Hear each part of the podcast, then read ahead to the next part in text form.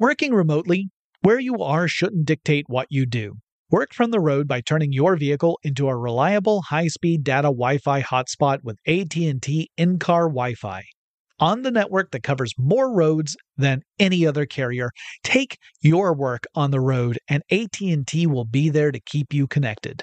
Connect up to 10 devices and stream conference calls, finish up that presentation, or answer last-minute emails. Why wait? Go to att.com slash in-car Wi-Fi today for free trial eligibility. Based on independent third-party data, number of devices varies by manufacturer. Always pay careful attention to the road and don't drive distracted. Wi-Fi hotspot intended for passenger use only when vehicle is in operation. Compatible device and vehicle required.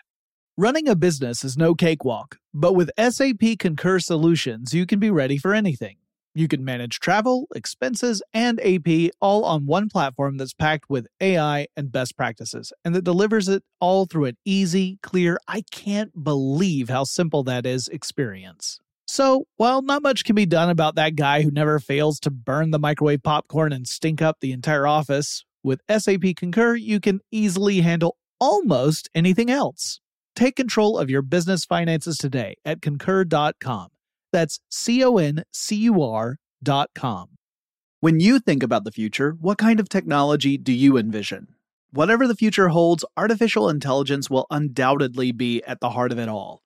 Join Graham Class as he hosts season two of Technically Speaking, an Intel podcast, and hear from the minds transforming healthcare, retail, entertainment, personal computing, and more with the help of AI.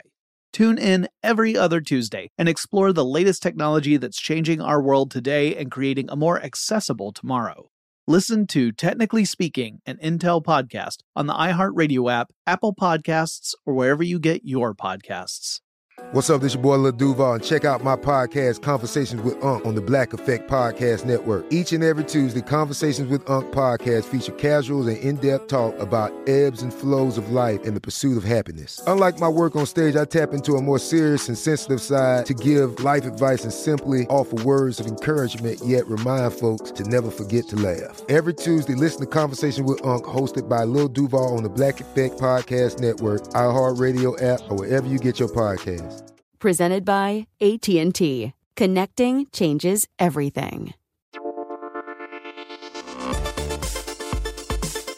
Welcome to Tech Stuff, a production from iHeartRadio. Hey there, and welcome to Tech Stuff. I'm your host, Jonathan Strickland. I'm an executive producer with iHeartRadio, and I love all things tech. It is time for another classic episode of Tech Stuff. This one originally published on June 26th, 2013. That would have been my birthday. This is called the WikiLeaks story, and obviously it's another one of those topics where I could do a full update, probably a full redo of this episode, but it's always interesting to go back and listen to how the show has evolved over the years. So let's listen to the WikiLeaks story. Also, real quick before we get into this, I do want to give a brief trigger warning. It's it's a light trigger warning, really. Um, uh, Julian Assange being um, one of the so-called founders of WikiLeaks has been brought up on some rape charges, and so there will be a um, non-graphic discussion of that later on in the podcast. Um, if that is the kind of thing that you would rather avoid hearing, then perhaps you would like to uh, skip the rest of this episode. Uh, now, spoiler alert, both Lauren and myself, and, and it, with our particular political views, feel that no one in this story really comes out being a complete hero. It's, it's, it's just, it's humans being humans, which means it's complex. It's, it's complex and gets kind of messy. Yeah, so we're gonna get messy.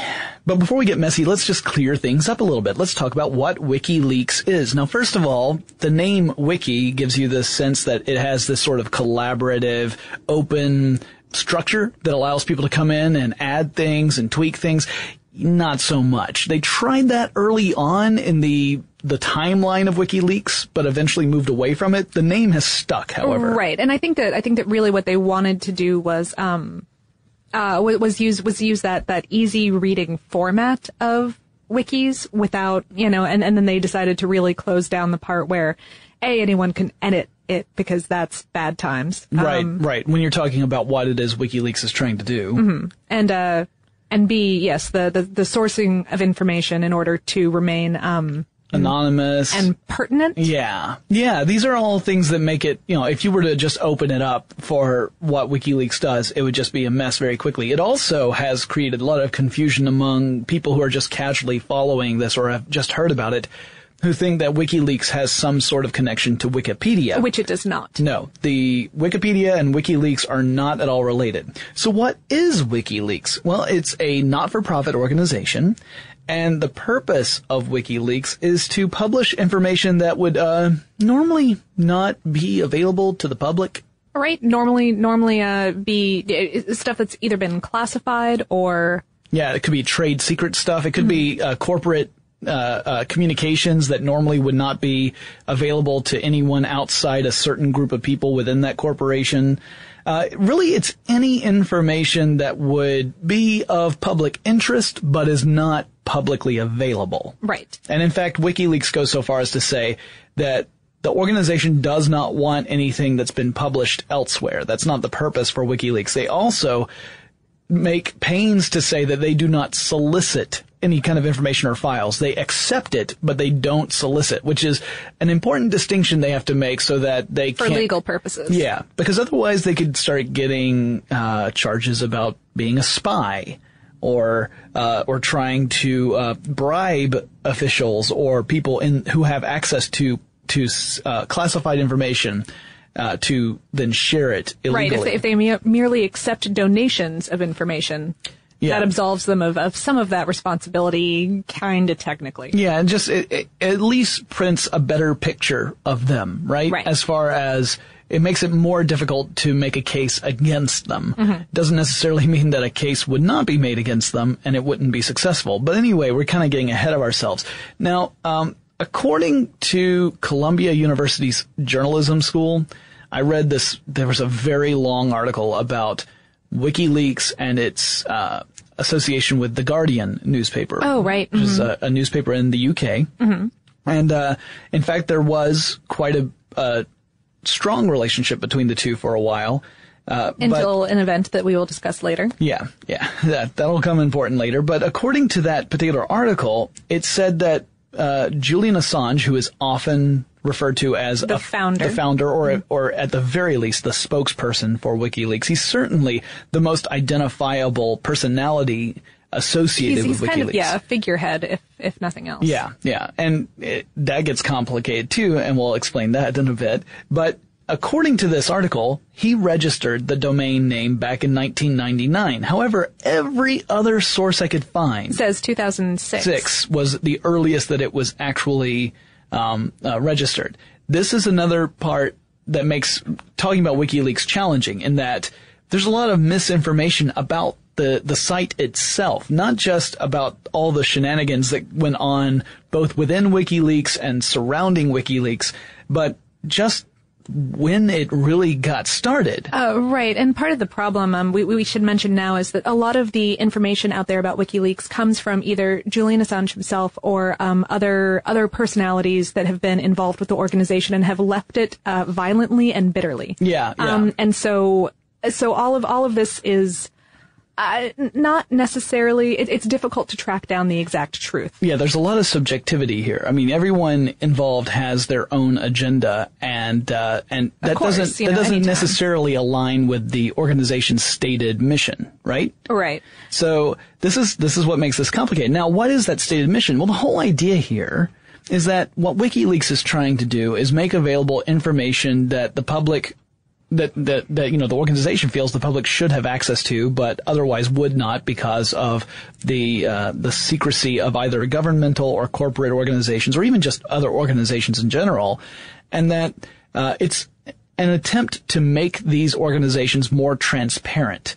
Right. Uh, they, they cite the Universal Declaration of Human Rights, um, in particular Article 19, um, which which just says that, that everyone has the right to freedom freedom of opinion and expression. Right. And that they should be able to pursue information regardless of frontiers. Right. Which is kind of like saying, you know, uh, a person in, in say China who otherwise might not have access to certain information completely has the universal right to that, even if the Chinese government says, Says they don't.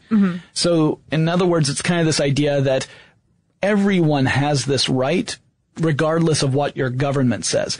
This is the United Nations that has the Universal Declaration of Human Rights, and it's not like this is somehow legally binding for all. Right, right. It's it's a very nice idea. Yeah, it's it's an ideal, right? Mm-hmm. It's not so much legal wording. It's it's saying ideally we would say all people have the right to these expectations, and one of them would be this right to freedom of expression. Now, depending on where you are in the world, your right to freedom of expression may be fairly generous or mm-hmm. it might be really restrictive. In the United States, we like to think that we have the freedom of speech, but there are certain limitations. I mean, obviously, if you are using that freedom of speech to inflict harm upon someone and it is completely unjustified and, you know, you, you could be taken to court for things, things like libel like and libel, slander. Right. Um, you know, the whole, there's the whole argument about you can't yell fire in a crowded theater because it could cause people your your right of freedom of expression does not override someone else's right to uh, safety safety uh-huh. right or, or at least the expectation of safety um, and so there are a lot of complications here but even in the United States you know it's fairly wide open people will argue as to how wide open it is because of their own uh, personal views if you go to some place like the United Kingdom their uh, rights of free speech are are n- more narrow Right. There are very specific laws that prevent newspapers, for example, from violating uh, secrecy agreements.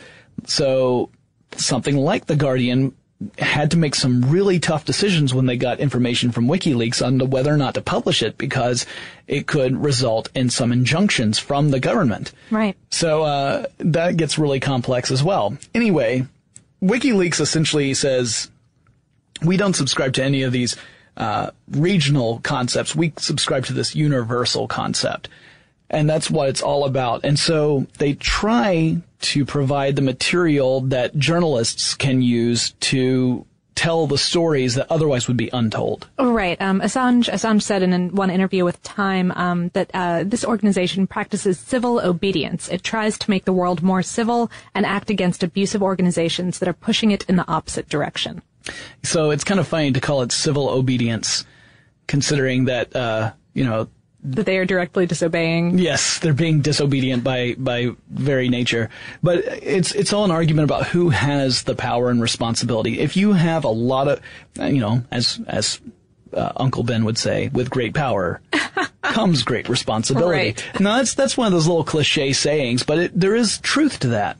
It's very true that if you are a governmental agency or a corporation that has a lot of power, then there is a certain expectation that you will use that power in a responsible way and not do it in such a way that you are going to violate people's rights. Uh, right. You know, at the same time, frequently information is withheld by, by governments in particular because because of, of, of, measures of national security, because they're trying to protect, um, you know, either their, their military interests or their scientific interests or, or, you know, the, the people and the research that go into making that country a safe place to be. Right. So there is a very delicate balance here, right? I mean, you could argue that there are, there's certain information that's out there that it's good that it's secret because that means that the people who are doing valuable work, and it may be valuable work that in no way is violent toward any other person. It may be completely humanitarian work that their lives could be in jeopardy if that information were made public. And that is something that, you know, needs to be taken into consideration. Now, the, what WikiLeaks would say is on the other hand, you also have these instances where, uh, uh, agencies or the military or a corporation are behaving in an unethical or corrupt or illegal manner. And without this information becoming public, they can never be held accountable for that. And so if they, the, you know, this transparency gives accountability to those agencies. And in fact, they go so far as to say it's the media's role to to reveal this kind of information to the public to to make the public informed enough to be good citizens. Right, because this is that that big relationship. You know, we often think of the government as being this kind of separate entity that is uh, in some cases, we think of it as sort of that big brother Orwellian idea of this, this other that dictates what we do. But in reality, at least in, in, I mean, you can argue to what uh, extent. Uh, right, right. You know, there, there, are definitely fringe theories about how much uh, your, your average citizen does or doesn't have power over over these The these things. But, but but- saying that you know if we take democracy in the United States for what it's supposed to be, if we assume that that in fact is the case, then what WikiLeaks' role is is to tell uh, the public, hey, this is what your officials are up to. And if you don't approve of that, you need to be aware of it so that you can, the next time voting comes around, behave in a way that, that allows you to get the right people in charge. Assuming, of course, that the right people are the ones who are running for office. That's that's a different political discussion. That's Yeah. a whole other whole other can of worms. That's a can am honestly, I'm politician prob- worms. I'm probably Um, coming across as really cynical. I'm actually not that cynical. I'm just aware of a lot of cynicism. So it's one of those things where you kind of dance around it. Anyway. Sure. Well, yeah, well, and, and you know the thing is that uh, I, I read one thing about how um, uh, the U.S. Information Security Oversight Office reported that um, the number of new secrets designated as such by the government uh, rose 75 percent from 1996 to 2009, and so so partially what this has to do with is the way that governments are processing information and um and and releasing it to the public. Right. And and to be fair, I mean, the Obama administration in the United States specifically said that one of its cornerstones was going to be transparency. And so in a way you can think of the media in general and WikiLeaks in particular in this case trying to hold them accountable for that claim, saying, you said you're going to be transparent. Uh, here are all these things that have not been reported. What is your stance on this? Absolutely. And so, uh, I mean, you know, I- can't disagree with that motivation. I think that that's very important. I think that any nation where you have a free press, that press's job to keep an eye and make sure that things are not being uh, that people are not behaving in an unethical manner or taking advantage of a situation. And if they are, that that's reported. I think that's very important. It's a key role in journalism, and it's something that uh, some people would say has really been slipping from journalism over the last couple of decades. Right. Uh, again, That's I'm not a journalist, so I, I'm not going to comment on that. well. That's that's another. You know, there, there's also a lot of ideas about out there about how um, entertainment based the journalism industry is these days. That's true. versus, you yes, know, yeah, the whole but- idea of, of the the commercialization of journalism. Mm-hmm. Uh, well, anyway, WikiLeaks does have some policies that try to guide the organization and how it behaves. One of those is that that uh, they do sometimes delay or remove some details in stories in order to protect people from immediate harm. um, especially um, either current victims of, of harm somewhere or the whistleblowers who are reporting this information. Right.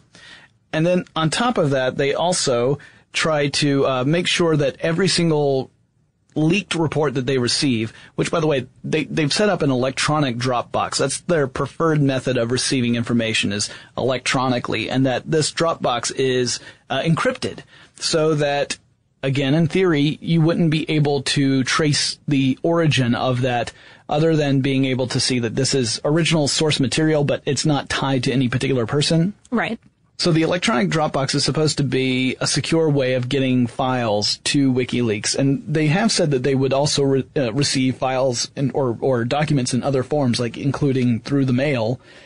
But they prefer not to because that kind of stuff can Well, I be mean, you know, intercepted yeah, and the and- security's in question. Sure, and- and, and also also if they have a physical mailing address, that makes it more difficult for them to. Uh, avoid entanglements. Yes. All right. So anyway, they they do refer to their electronic Dropbox as being the preferred method, and they say that everything they get, they use traditional investigative journalism techniques as well as more modern technology-based methods to verify that that information is in fact accurate and true, and that it really is from a, ver- a verifiable source. Right, that the documents are actually from wherever the person, the anonymous source says they're from. So if an anonymous source drops off a an enormous file that ha- is supposed to contain all these documents from the Department of Justice in the United States, for example, they would go through and try to verify that those were in fact DOJ documents and not just someone using some logos or whatever to fabricate something. Right. This is through a largely volunteer-based system. Um, they've they've reported, and again, you know, these numbers are kind of wibbly wobbly, but um, they've they've reported having up to 800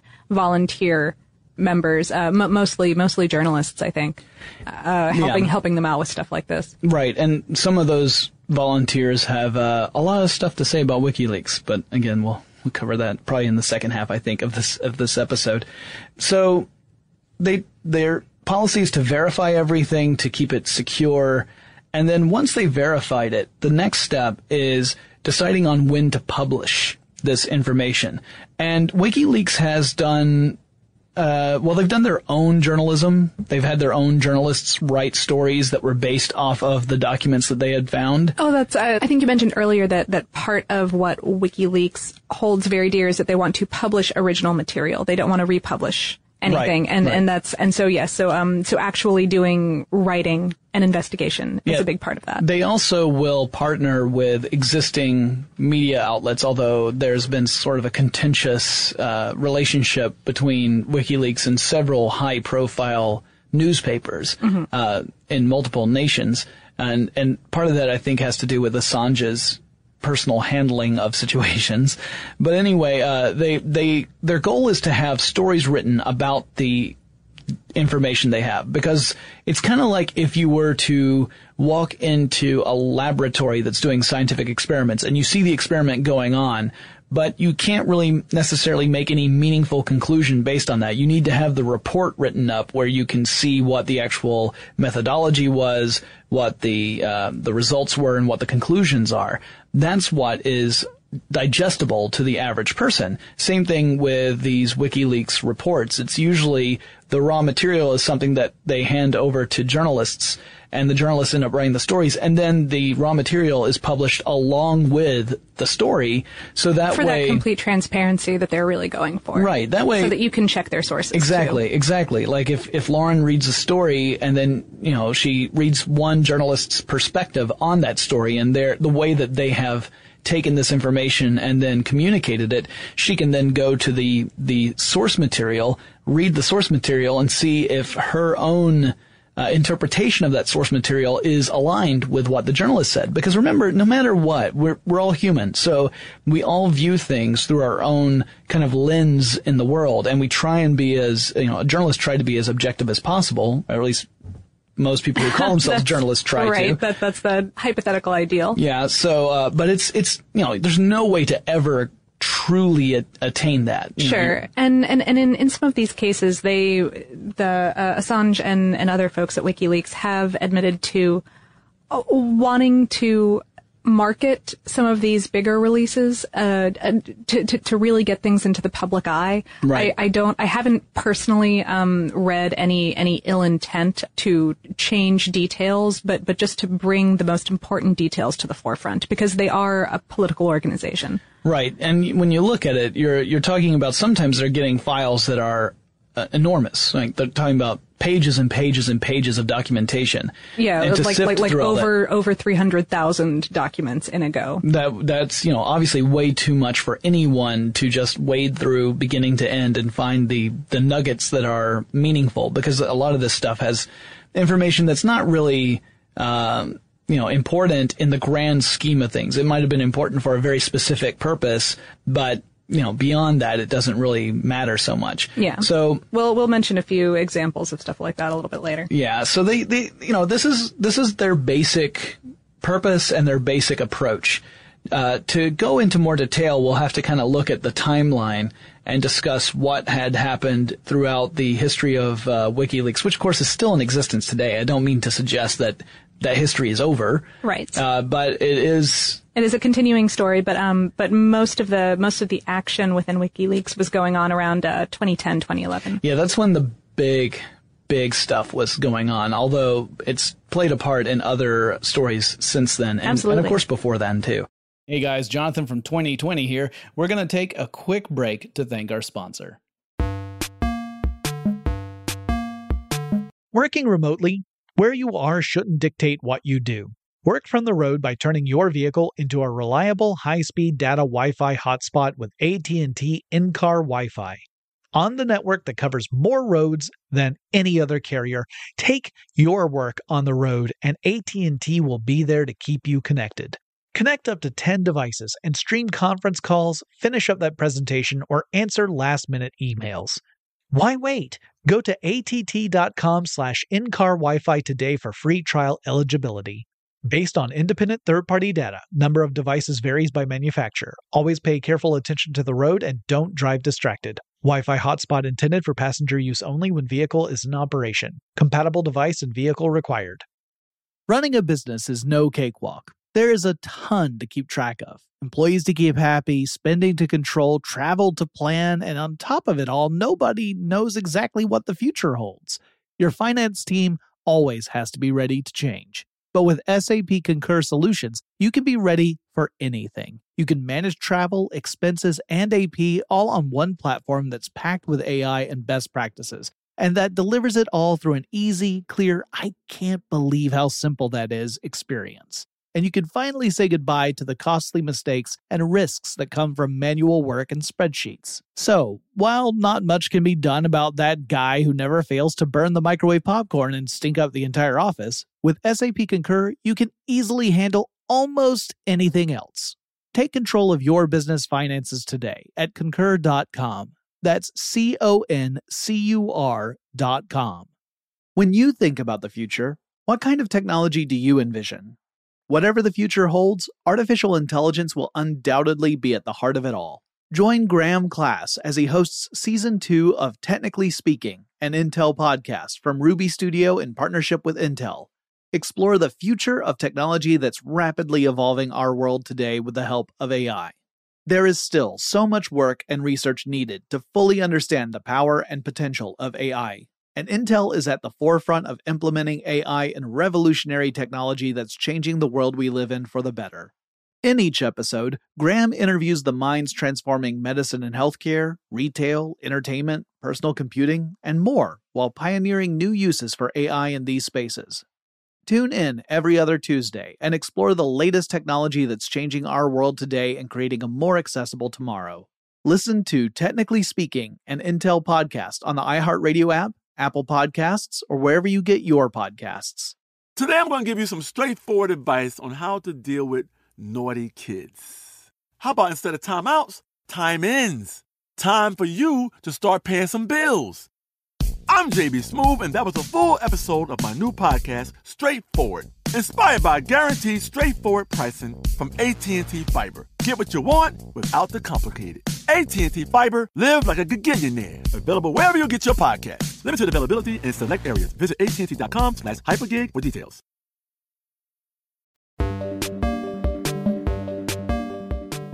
All right, so we've had an overview of what WikiLeaks is, what its purpose is, what you know role it's it ideally would fill within the world of journalism and transparency and accountability.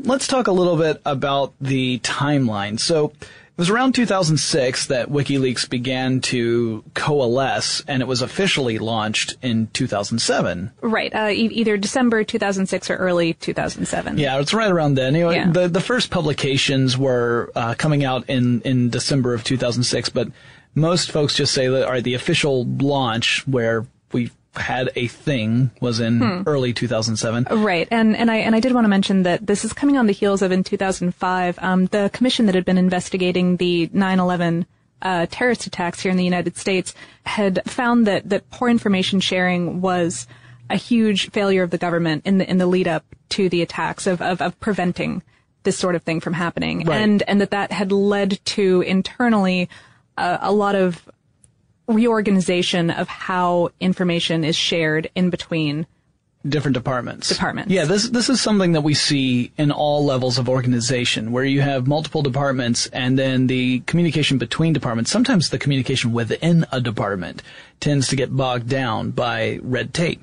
And uh, you know, you see this all the time. If you ever read any stories about um, uh, police investigations that span multiple jurisdictions, that's always part of the story is how complicated it was to get the cooperation of one police uh, office versus Right, another. right. And if they're federal uh, investigators, then that adds another layer of complexity. And and it was it wasn't until around that time that um I, I think that a lot of agencies had been kind of resisting going digital just because of the ease of flow of information, which isn't really considered a good thing when you're trying to keep things secret. Right. Um and but but it was after after 2005 after that report from that commission that things started going going online. And the first story that WikiLeaks partnered with uh, The Guardian on uh, was for uh, around August 31st, 2007. It was a story about the alleged corruption of Daniel Arap Moi, the former president of Kenya. and it was a leaked report. The Kenyan government had elected to keep this report secret, and uh, someone leaked the information to WikiLeaks. WikiLeaks then approached The Guardian, and The Guardian was very cautious about this kind of relationship. It was one of those things where they saw the value in what WikiLeaks was doing. WikiLeaks was setting itself up to be a completely independent safe house of information, leaked information. Uh, the idea being that, of course, anyone who would submit to it would remain anonymous. WikiLeaks would not point the finger at anybody, and that that information could then get to uh, some sort of outlet that could communicate it to the wider world. So this was the first attempt of the Guardian and WikiLeaks to work together.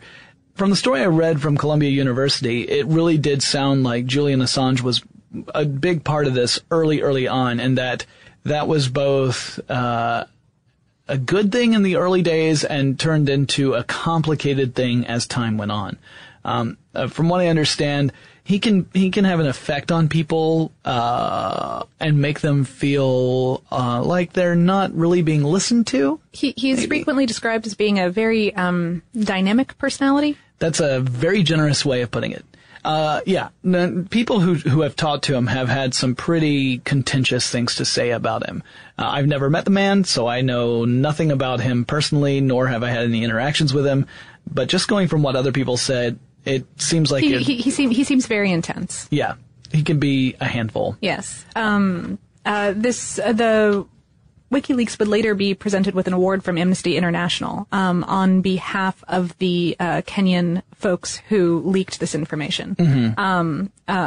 No, that's one of the awards that WikiLeaks has won. WikiLeaks, of course, you know, it's it is very controversial, but there are organizations that have recognized its role in uh, in in uncovering corruption and even going so far as to uh, uh, giving en- enough information so that authorities could end up pursuing and correcting problems, um, or that people could end up going out and voting uh, what would what some would call a corrupt administration out of power. This is, of course, you know, on a global scale, not not uh, limited to just one country. Uh, in February of 2008, a WikiLeaks report, uh, along with the Guardian, exposed a Swiss bank called Julius Baer for money laundering, uh, and uh, that ended up getting WikiLeaks hit with one of their first major lawsuits, which is not something unusual for the the organization. They've been hit with many of them. Right. Um, also in 2008, they uh, posted a bunch of uh, Scientology's secret m- membership manuals. Yeah, uh, and it's funny because there's there are some stories that talk about how WikiLeaks expected certain things to get a lot more attention than what they what it actually did, and th- these manuals were that was one of the things they thought that uh, a lot more attention would be devoted to the Scientology manuals than what actually happened.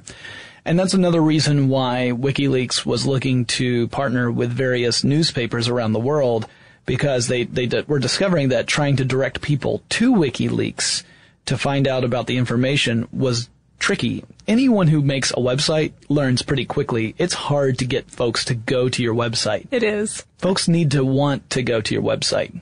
You can't really make them go.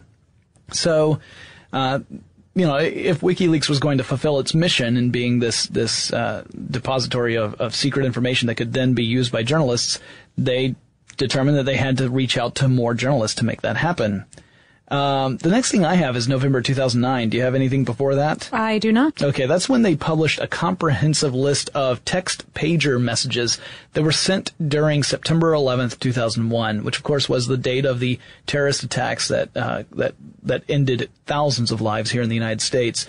Um, and they were criticized for this because a lot of those text messages were uh, just simple messages from between family members or coworkers to let people know that they were all right, that they had um, managed to to stay clear of the uh, impact zones, and that sort of thing, and that it, there was a real question of is this actually newsworthy? You know, Right, Is right. is this is this valuable information to publish? Is this are is this getting a little too voyeuristic into the personal tragedies that happened during this day? And, and and there was a little bit of a question, um, and this ties back into the Scientology bit of of whether WikiLeaks was was publishing things to get attention and to be sensational, um, rather or, than to rather fulfill than its to- mission. Right. Mhm. Right. Yeah. And that's, that's plagued WikiLeaks throughout its history as well. Like the, again, the goal that it states seems very noble in a journalistic sense. But the behavior of at least some of the people in WikiLeaks may have Has been not such, always uh, aligned yeah, quite with that goal. It's, it seemed, it seemed like you said, a little more sensationalist, and that might not have ever been the intent of the people in WikiLeaks. It just may be the impression that everyone got from the way it was handled. sure, sure. Um, now, uh, getting back, one last little thing about these these text pager messages Sure. um, was that WikiLeaks said their response to the criticism of is this actually newsworthy? Their response was this helps create a more complete picture of what happened on that day. And I'm not, I mean, yeah, it's more complete. I just don't know that it's more relevant. Sure, sure. I, I could, I could, I could argue that one. You know, that that, that could easily be argued either way. Yeah, But um, but yeah, I, I did want to mention also in 2009, um, that was the year that uh, President Obama signed the executive order requiring a whole bunch of people who hold classified uh, status here in the states um, to receive extra training on what actually needs classification, and um, and also forced people who who are creating these classified documents to identify themselves on those documents. and again, this is that uh, this is that effort for official transparency, Right. To say, you know, let's not just blanket whitewash everything as classified, because that just all that really does is engender a spirit of distrust in the government. To say, like, what, why are they hiding this? What else do they have to hide? And uh, and of course, I mean, this is an ongoing story. It's stuff that we're finding out about now about things like clandestine surveillance, which are th- these are stories that are breaking as we are recording this podcast in in uh, early June 2013. There are all these stories about the NSA and surveillance and cell phones and things like that. Uh, some might even argue that the things that happened with WikiLeaks are what kind of led to those policies, which is the antithesis of what they were supposed to be doing. I, I think that, I think that there's been a lot of that actually from from I think a lot of governments have kind of cracked down on Yeah. on openness in response to this sort of thing. Yeah, it's it's you know, and some might argue they're cracking down on one side while really doubling down on the shady stuff on the other side. So it's almost like uh, the Wookiee defense. Hey, it's Chewbacca. so um, yeah, I mean, this is a complicated issue. Uh, April 2010. That's when Assange goes to the National Press Club in D.C. and shows a video of a 2007 incident. Now, this is the the most probably the most notorious WikiLeaks leak. Release, Yeah. yeah. Of I mean, there there've been a lot of high profile ones, but this one is like the defining one, I think. Yeah. And this is one that showed an incident in 2007 in which uh, uh, two U.S. Apache helicopter pilots allegedly executed uh, uh, innocent people on the ground in Iraq, including two Reuters correspondents. The whole thing was caught on video, and Assange called it collateral murder. That's what he named the video. And again, that seems very sensationalist.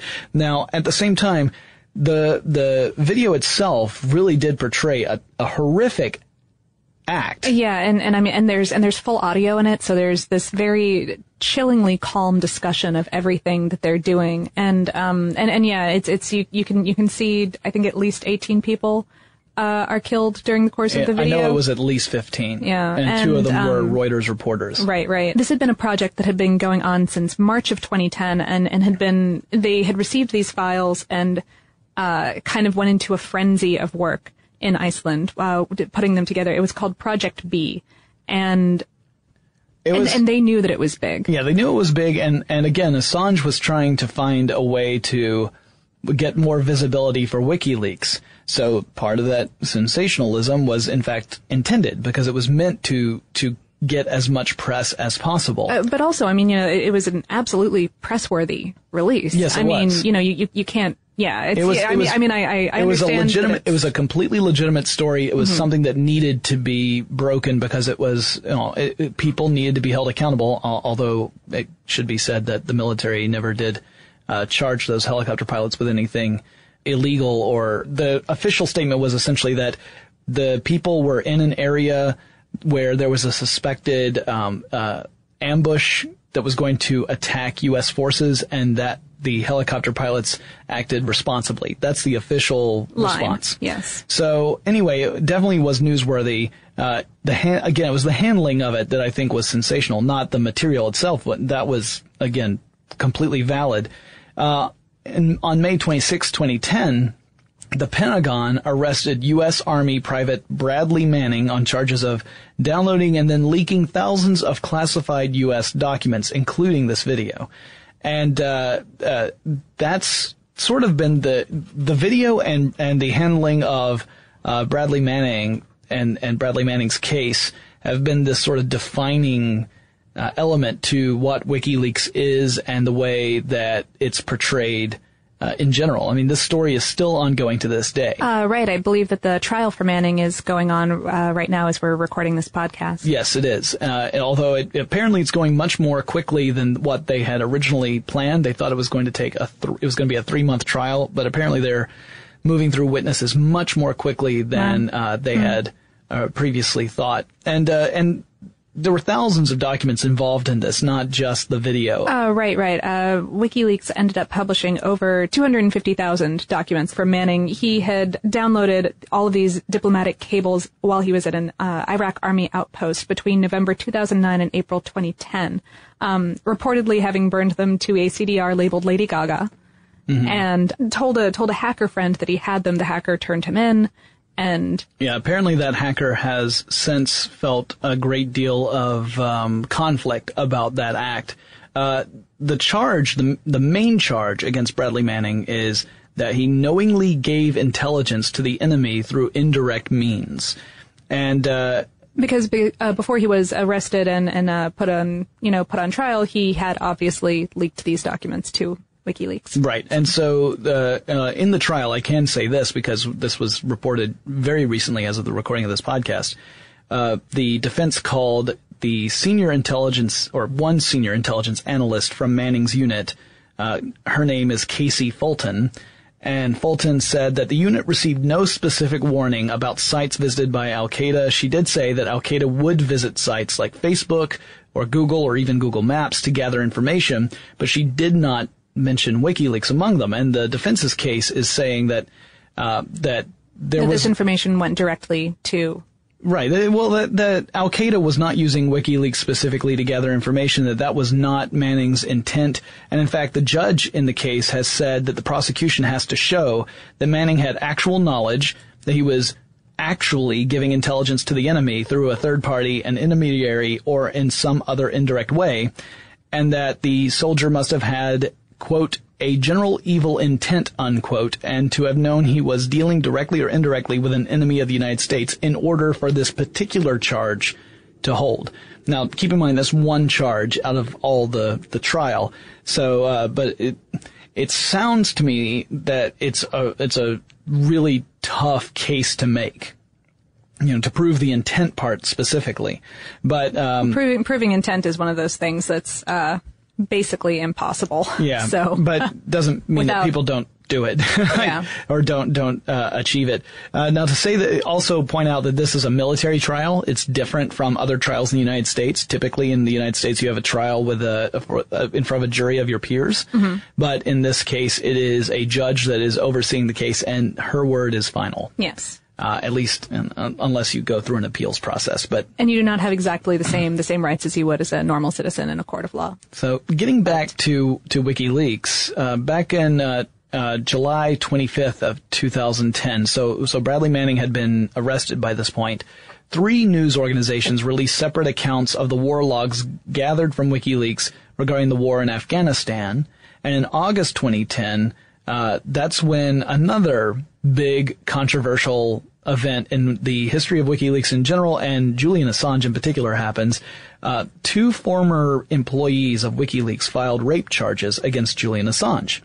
And Assange has essentially spent the rest of his life from that point evading any uh, extradition to Sweden to stand trial for this. Oh, right, right. These charges were brought up in Sweden. Um, the the two women who have brought up the charges, their names have not been revealed to the press. Um, and uh, in Sweden, there are laws about using using condoms. If partner tells you to use one and you do not, then you can be brought up on what is called a rape charge, and and the technical definition I shall leave up to other political parties. Yeah. Hey guys, it's Jonathan. Uh, I gotta run out and take a quick WikiLeaks, so we're gonna take a break. Working remotely, where you are shouldn't dictate what you do. Work from the road by turning your vehicle into a reliable high-speed data Wi-Fi hotspot with AT&T in-car Wi-Fi. On the network that covers more roads than any other carrier, take your work on the road and AT&T will be there to keep you connected. Connect up to 10 devices and stream conference calls, finish up that presentation, or answer last-minute emails. Why wait? Go to att.com slash in-car Wi-Fi today for free trial eligibility. Based on independent third-party data, number of devices varies by manufacturer. Always pay careful attention to the road and don't drive distracted. Wi-Fi hotspot intended for passenger use only when vehicle is in operation. Compatible device and vehicle required. Running a business is no cakewalk. There is a ton to keep track of employees to keep happy, spending to control, travel to plan, and on top of it all, nobody knows exactly what the future holds. Your finance team always has to be ready to change. But with SAP Concur Solutions, you can be ready for anything. You can manage travel, expenses, and AP all on one platform that's packed with AI and best practices, and that delivers it all through an easy, clear, I can't believe how simple that is experience and you can finally say goodbye to the costly mistakes and risks that come from manual work and spreadsheets. So, while not much can be done about that guy who never fails to burn the microwave popcorn and stink up the entire office, with SAP Concur, you can easily handle almost anything else. Take control of your business finances today at concur.com. That's C O N C U R.com. When you think about the future, what kind of technology do you envision? Whatever the future holds, artificial intelligence will undoubtedly be at the heart of it all. Join Graham Klass as he hosts season two of Technically Speaking, an Intel podcast from Ruby Studio in partnership with Intel. Explore the future of technology that's rapidly evolving our world today with the help of AI. There is still so much work and research needed to fully understand the power and potential of AI and Intel is at the forefront of implementing AI and revolutionary technology that's changing the world we live in for the better. In each episode, Graham interviews the minds transforming medicine and healthcare, retail, entertainment, personal computing, and more while pioneering new uses for AI in these spaces. Tune in every other Tuesday and explore the latest technology that's changing our world today and creating a more accessible tomorrow. Listen to Technically Speaking, an Intel podcast on the iHeartRadio app Apple Podcasts, or wherever you get your podcasts. Today, I'm going to give you some straightforward advice on how to deal with naughty kids. How about instead of timeouts, time ins? Time for you to start paying some bills.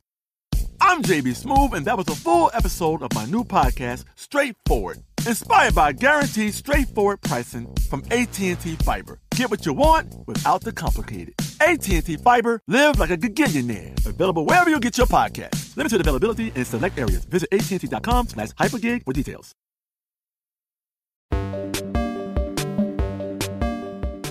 At any rate, uh, he has been fighting extradition since then, and, and at this point, he has actually um, been a, uh, granted asylum from uh, by Ecuador. Ecuador has granted Assange asylum. Really? I'll huh. tell a little more about that when we get a little further down. But yeah, that whole right, um, that whole drama is a story in of itself. Mm-hmm. But because again, it's so hard to get to the truth of the matter. There's just we actually talked about doing an episode just about Julian Assange, but instead of uh, about WikiLeaks. But the more we looked into it, the more we realized that this there's no way to verify half the information that's out there. Right. Uh, you know, mo- as as I said at the beginning of the episode, all of the information about Julian Assange comes from either Assange himself mm-hmm. um, or from very close personal ex compatriots who are pretty angry at him. Right. So there there are a lot of biases and there. and, and neither of those sources are really mm, necessarily reliable. Correct. So the uh, in July 25th, 2010, you had the uh, the the Afghanistan reports released. Now that was one third of three big blocks of information that were going to be released uh, that year. The other two were about uh, the Iraqi war, which that information came out in October 2010.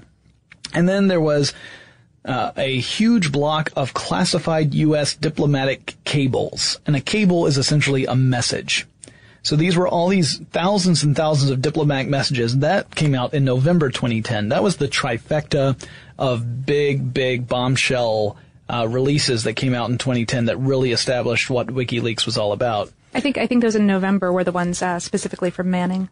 Yeah, yeah. And then in September 2010, a little bit earlier, that's when Daniel Domscheit-Berg left WikiLeaks. No. Right, that's when he walked. He had joined in 2008 and had become um, sort of Assange's right hand man. Yeah, he was kind of a he was specifically a spokesperson for WikiLeaks in Europe, mainly in Germany, and um, he had a major falling out with Assange to the point where it went from he and Assange sharing the same ideals to both of them demonizing one another whenever they had the opportunity to speak to the media. And they were roommates somewhere in between there. Yeah, so this, this is like talking about that band you used to love and then they broke up and now no one has anything good to say about each other, multiplied by about a billion. right later later on, um, he would publish a, uh book called Inside WikiLeaks: My Time with Julian Assange at the World's Most Dangerous Website. Yeah, he was not particularly complimentary of Assange in that book. No. Or in any of his interviews. He left to try and, uh, he, his, his goal was to found a competing leak site. He felt that WikiLeaks had lost sight of its ideals, that it was not following, it was not behaving in a way that again was aligned with its ideals. Perhaps he felt that it was more sensationalized, the kind of way that we've been talking about how, you know, that, that's always been my personal impression, but again, that's a personal impression. Um, so he wanted to found a company called OpenLeaks that would be essentially a competitor to WikiLeaks. Uh, and he wanted it to be more transparent than WikiLeaks was. Uh, so he didn't want to have these kind of uh, deals with various news organizations where it was almost exclusive, like a partnership saying, "Hey, I'm going to give you this information, and then you can run it, and you know we'll we'll have this buddy buddy relationship. Just link back to my site. Make sure you do that. If you link back to my site, we're all good." He didn't want to do any of that. But eventually he ended up changing his tune uh, for OpenLeaks because it just didn't go didn't over so well. yeah. Well, part of it was that when he left, one of the things he did was he copied about 3,500 files and then deleted them from WikiLeaks' database. And he left with those 3,500 files depending upon whom you ask, he was either trying to partially sabotage WikiLeaks and establish OpenLeaks by getting a jump start with these 3,500 files, or from his point of view, he felt that what WikiLeaks was doing was irresponsible and endangering the information that was within these 3,500 files, and he was only copying it so that that information would remain safe until such time that he could return those files to WikiLeaks. This is why this gets really complicated because people get, you know, they get a little irritated at each other. and then they, they act out a bit. So, um, anyway, OpenLeaks never really took off. It ended up sort of transforming into more of a site that's designed to teach other people how to set up sites that, uh, that can accept and publish leaked material. So it really did change quite a bit. So then we had October and November where those other big releases came out. In 2011, that's when WikiLeaks was hit by a pretty hard blow and it didn't have anything to do with a lawsuit. This was a blockade, a financial blockade. This was when several major financial companies, uh, banks and credit card companies, all decided to end any transfer of funds toward WikiLeaks. WikiLeaks existed solely upon uh, uh, submissions of of monetary donations to the site. You know, people were donating money in order for WikiLeaks to keep going. This was essentially all those methods of transmission saying we are no longer allowing payments to go to WikiLeaks. So even if you want to donate, there was no uh, route for you to go. Right, right. Um, It actually got to a point where Assange said that WikiLeaks had burned through 95% of its assets. Uh, and, and that it wasn't able to really regenerate them in any meaningful way because this blockade was preventing payments to go to WikiLeaks. Absolutely, and this was also going on at the same time that, um, or or a little bit before this, uh, uh, servers had started withdrawing their services from WikiLeaks. Uh, Amazon dumped them. Uh, EveryDNS uh, had terminated their service. Right. It, it got to a point where, you know, you could still get there it was you know they, they would have workarounds so that people could still get to uh, to WikiLeaks, but it was a lot of that that support was going away, and you know there were theories on all sides of this as well, saying that it was a conspiracy that these companies had been pressured by various governments around the world to end any support, so that way WikiLeaks would essentially kind of starve to death. That no one would be able to get there, that it would, no one would be able to financially support it, and that it would just go away. And then, hey, no more problems with all this leaked information because no one has any place for this leaked information to go. Sure. So, uh, whether or not that's true, or if it was just the company saying, you know, this is something that is going to cause us problems and we just don't want to be a part of it, and they were independently com- coming to that decision, I don't know. I guess if there was a leak about it, we'd find out. This uh, was this was also around the same time that um, that they had published in in September of two, 2011 they had published over uh, 251,000 cables that did not contain redactions, which means that um, that the sources of this information and uh, in some places uh, victims' names and etc. had not been blacked out. Yeah, in other words, there were names of individuals within these cables that someone who is reading over this could then target, uh, either politically or literally target these these folks that are mentioned in these cables. And so there were there was a lot of criticism leveled against WikiLeaks and against Assange, saying that it was being irresponsible and endangering people's lives. Uh, Assange has not been the most um, compassionate person in regards to this. He's often said that. Uh, his goal is to save innocent lives, but if it endangers a few people because of the information that's revealed in these in these cables, then that's you know that's acceptable. Uh, I'm paraphrasing. That's not exactly what he said, but it's it's more or less the message that has that been given. Collateral murder. Yeah, it's yeah. That's the problem. Is that Lauren seems to feel that this might be a little touch hypocritical, considering the uh, the criticisms that WikiLeaks has levied against uh, you know governments and corporations, that WikiLeaks itself seems to be engaging in this same sort of cavalier behavior towards people's safety. And, and, and to be fair, it is absolutely not a parallel to compare um, uh, putting putting a source in hypothetical danger of persecution versus an Apache pilot killing a child in, right. in a car. Right. That's that's different. Yeah, that's the obviously very different things, but it does seem to suggest that there's a little bit of hypocrisy going on. I don't disagree with Lauren, is what I'm saying. um, but but but that's but, but that is that is my personal opinion, and yeah. uh, and I apologize a little bit for injecting it.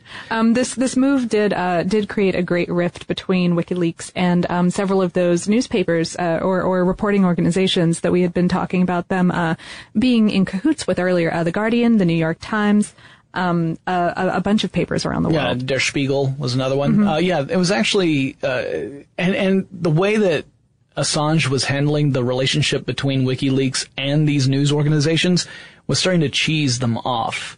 Like the Guardian had certain expectations, the New York Times had certain expectations.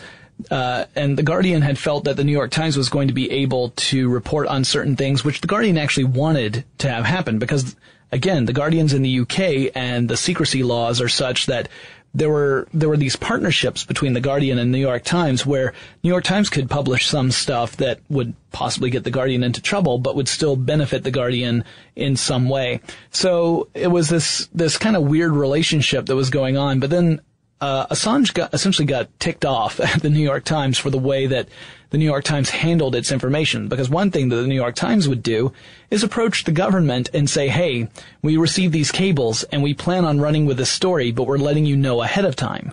Whereas in the UK, that's generally not done. Generally in the UK, they run the story. So that put pressure on The Guardian. It also put pressure on Assange. And then Assange was apparently very much upset about this and wanted to sever the relationship with the New York Times, but the Guardian still wanted this relationship with the New York Times if this is starting to sound like the relationships in middle school drama club, that's kind of what it comes out to being, except the stakes are obviously way higher. Absolutely, and uh, yeah, they the, the the newspapers five five global newspapers wound up putting out a joint statement that said um, we deplore the decision of WikiLeaks to publish the unredacted State Department cables, which may put sources at risk. The decision to publish by Julian Assange was his and his alone. Right, yeah, because they all had the policy of actually going through and very carefully uh, redacting any identifiable information to protect sources and to protect people who could potentially become a victim of some agency. And, uh, and, you know, that was an important part of their process to the point where you had people, entire departments in charge of reviewing every single cable to make certain that all the stuff they publish was going to be safe. And so for this move to happen on WikiLeaks and meant that a lot of that work was just nullified. And obviously that is a good reason to become upset. Well, uh, once you get into about May 2012, so Assange had been fighting extradition uh, uh, attempts, and he had been living in London while Sweden authorities were trying to extradite him to Sweden. He had uh, he had spent about a week in jail in December of 2010 on uh, on those um, extradition charges Yeah, and he had uh, before being released on bail. been in and out of court trying to uh, appeal extradition. And uh, by May 2012, the British Supreme Court, it had gone all the way up to the British Supreme Court, said, no, we're not going to prevent your extradition. You are going to have to go to Sweden to stand trial. That's when Assange then started to appeal to Ecuador, the embassy in the UK, and actually saying, will you grant me asylum? And, um, it was at a point where he was in the, he was staying in the embassy. He had not officially been granted asylum by Ecuador. And then there was going to be apparently a raid on the Ecuador uh, embassy in order to get Assange out. And that's when Ecuador said, we're giving you asylum. So it's almost, it's possible that that, that raid was the precipitating. Impetus, yeah, right. that was exactly the moment where they, Ecuador said, you know, we weren't going to, but now we totally hey, are. Cause now yeah. it's political. So, still very complicated issue. Um, and, you know, guilt or innocence aside, it's, it's one of those stories that is really complicated and tough to, to kind of unwind and follow. Uh, so anyway, WikiLeaks is still still a thing, still around. It's still you know it accepts leaked information. Uh, it has uncovered lots of stories, not just with governments, but like we said, with corporations. Uh, some of which have caused uh, newspapers to get into trouble for running the stories. Things like you know major corporations that may have fallen short on promises for doing things like cleaning up a gasoline spill. There was a specific example of that. Um, and, and it continues to fulfill that role. Some argue that um, it's even possible that the whole Assange story could just be uh, a smoke and mirrors for WikiLeaks to continue doing what it does without having to worry about so much focus because there's this fall guy who's right, getting right. it. Yeah, you've got this very flashbang kind of person over here who's going like, "Look at me, extradition charges." Yeah, derp, derp," and then they can yeah, continue doing their their important political work. political work, right? Mm-hmm. So, uh, I doubt that anything is that planned out because uh, life is just complicated and messy, and it's tough to ever have a plan that like James Bondish I would ever be, I would be very impressed. but but it you know.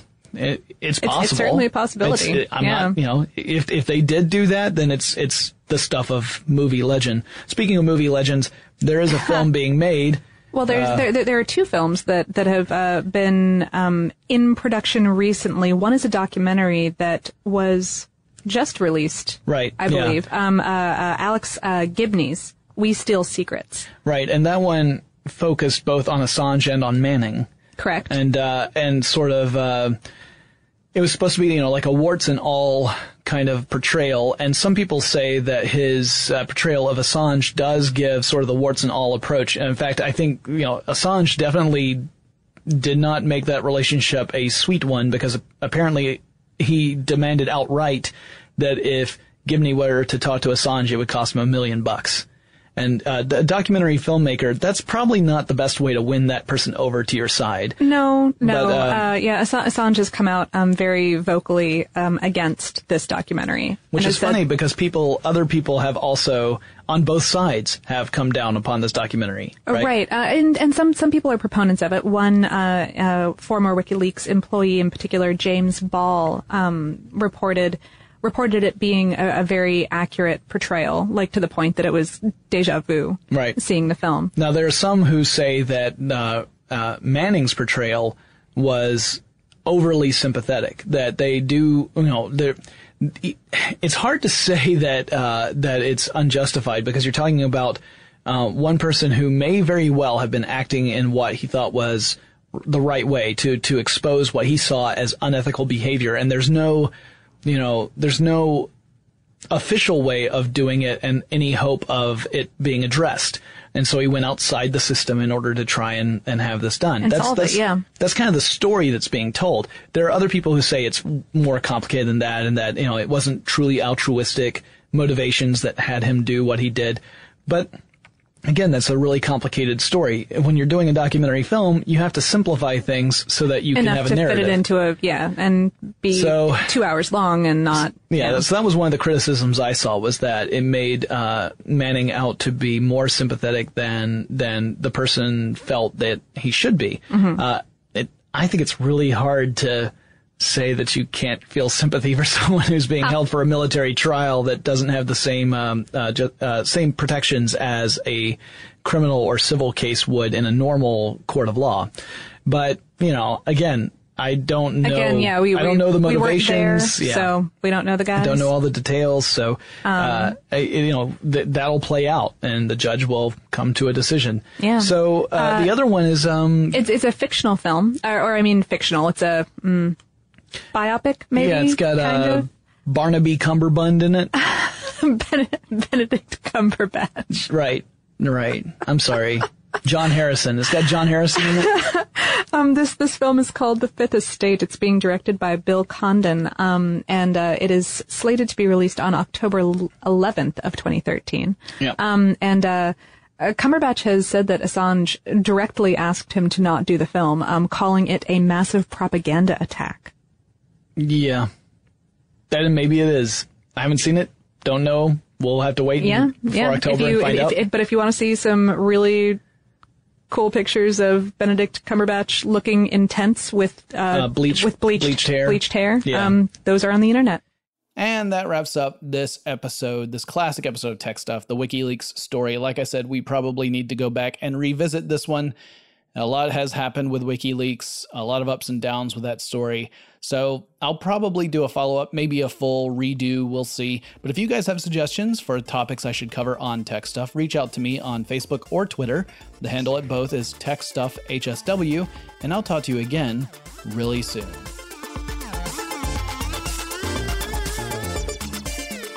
Tech Stuff is an iHeartRadio production. For more podcasts from iHeartRadio, visit the iHeartRadio app, Apple Podcasts, or wherever you listen to your favorite shows. Running a business is no cakewalk, but with SAP Concur Solutions, you can be ready for anything. You can manage travel, expenses, and AP all on one platform that's packed with AI and best practices, and that delivers it all through an easy, clear, I can't believe how simple that is experience. So, while not much can be done about that guy who never fails to burn the microwave popcorn and stink up the entire office, with SAP Concur, you can easily handle almost anything else. Take control of your business finances today at concur.com. That's C O N C U R dot com. From BBC Radio 4, Britain's biggest paranormal podcast is going on a road trip. I thought in that moment, oh my God, we've summoned something from this board. This is Uncanny USA.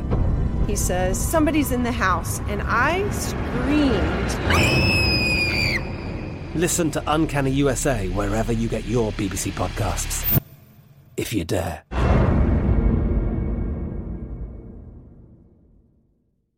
Xfinity has free premium networks for everyone this month, no matter what kind of entertainment you love. Addicted to true crime? Catch killer cases and more spine-tingling shows on A&E Crime Central. Crave adventure? Explore Asian action movies on Hi-YAH. Searching for something extreme? Check out skating, snowboarding, and more on Fuel TV Plus, the global home of action sports. And find crowd-pleasing bops on iHeartRadio's Hit Nation playlist. There's new free shows and movies to love every week. Say free this week in your Xfinity voice remote. This is Malcolm Gladwell from Revisionist History. eBay Motors is here for the ride. With some elbow grease, fresh installs, and a whole lot of love, you transformed 100,000 miles and a body full of rust into a drive that's all your own. Brake kits, LED headlights, whatever you need, eBay Motors has it.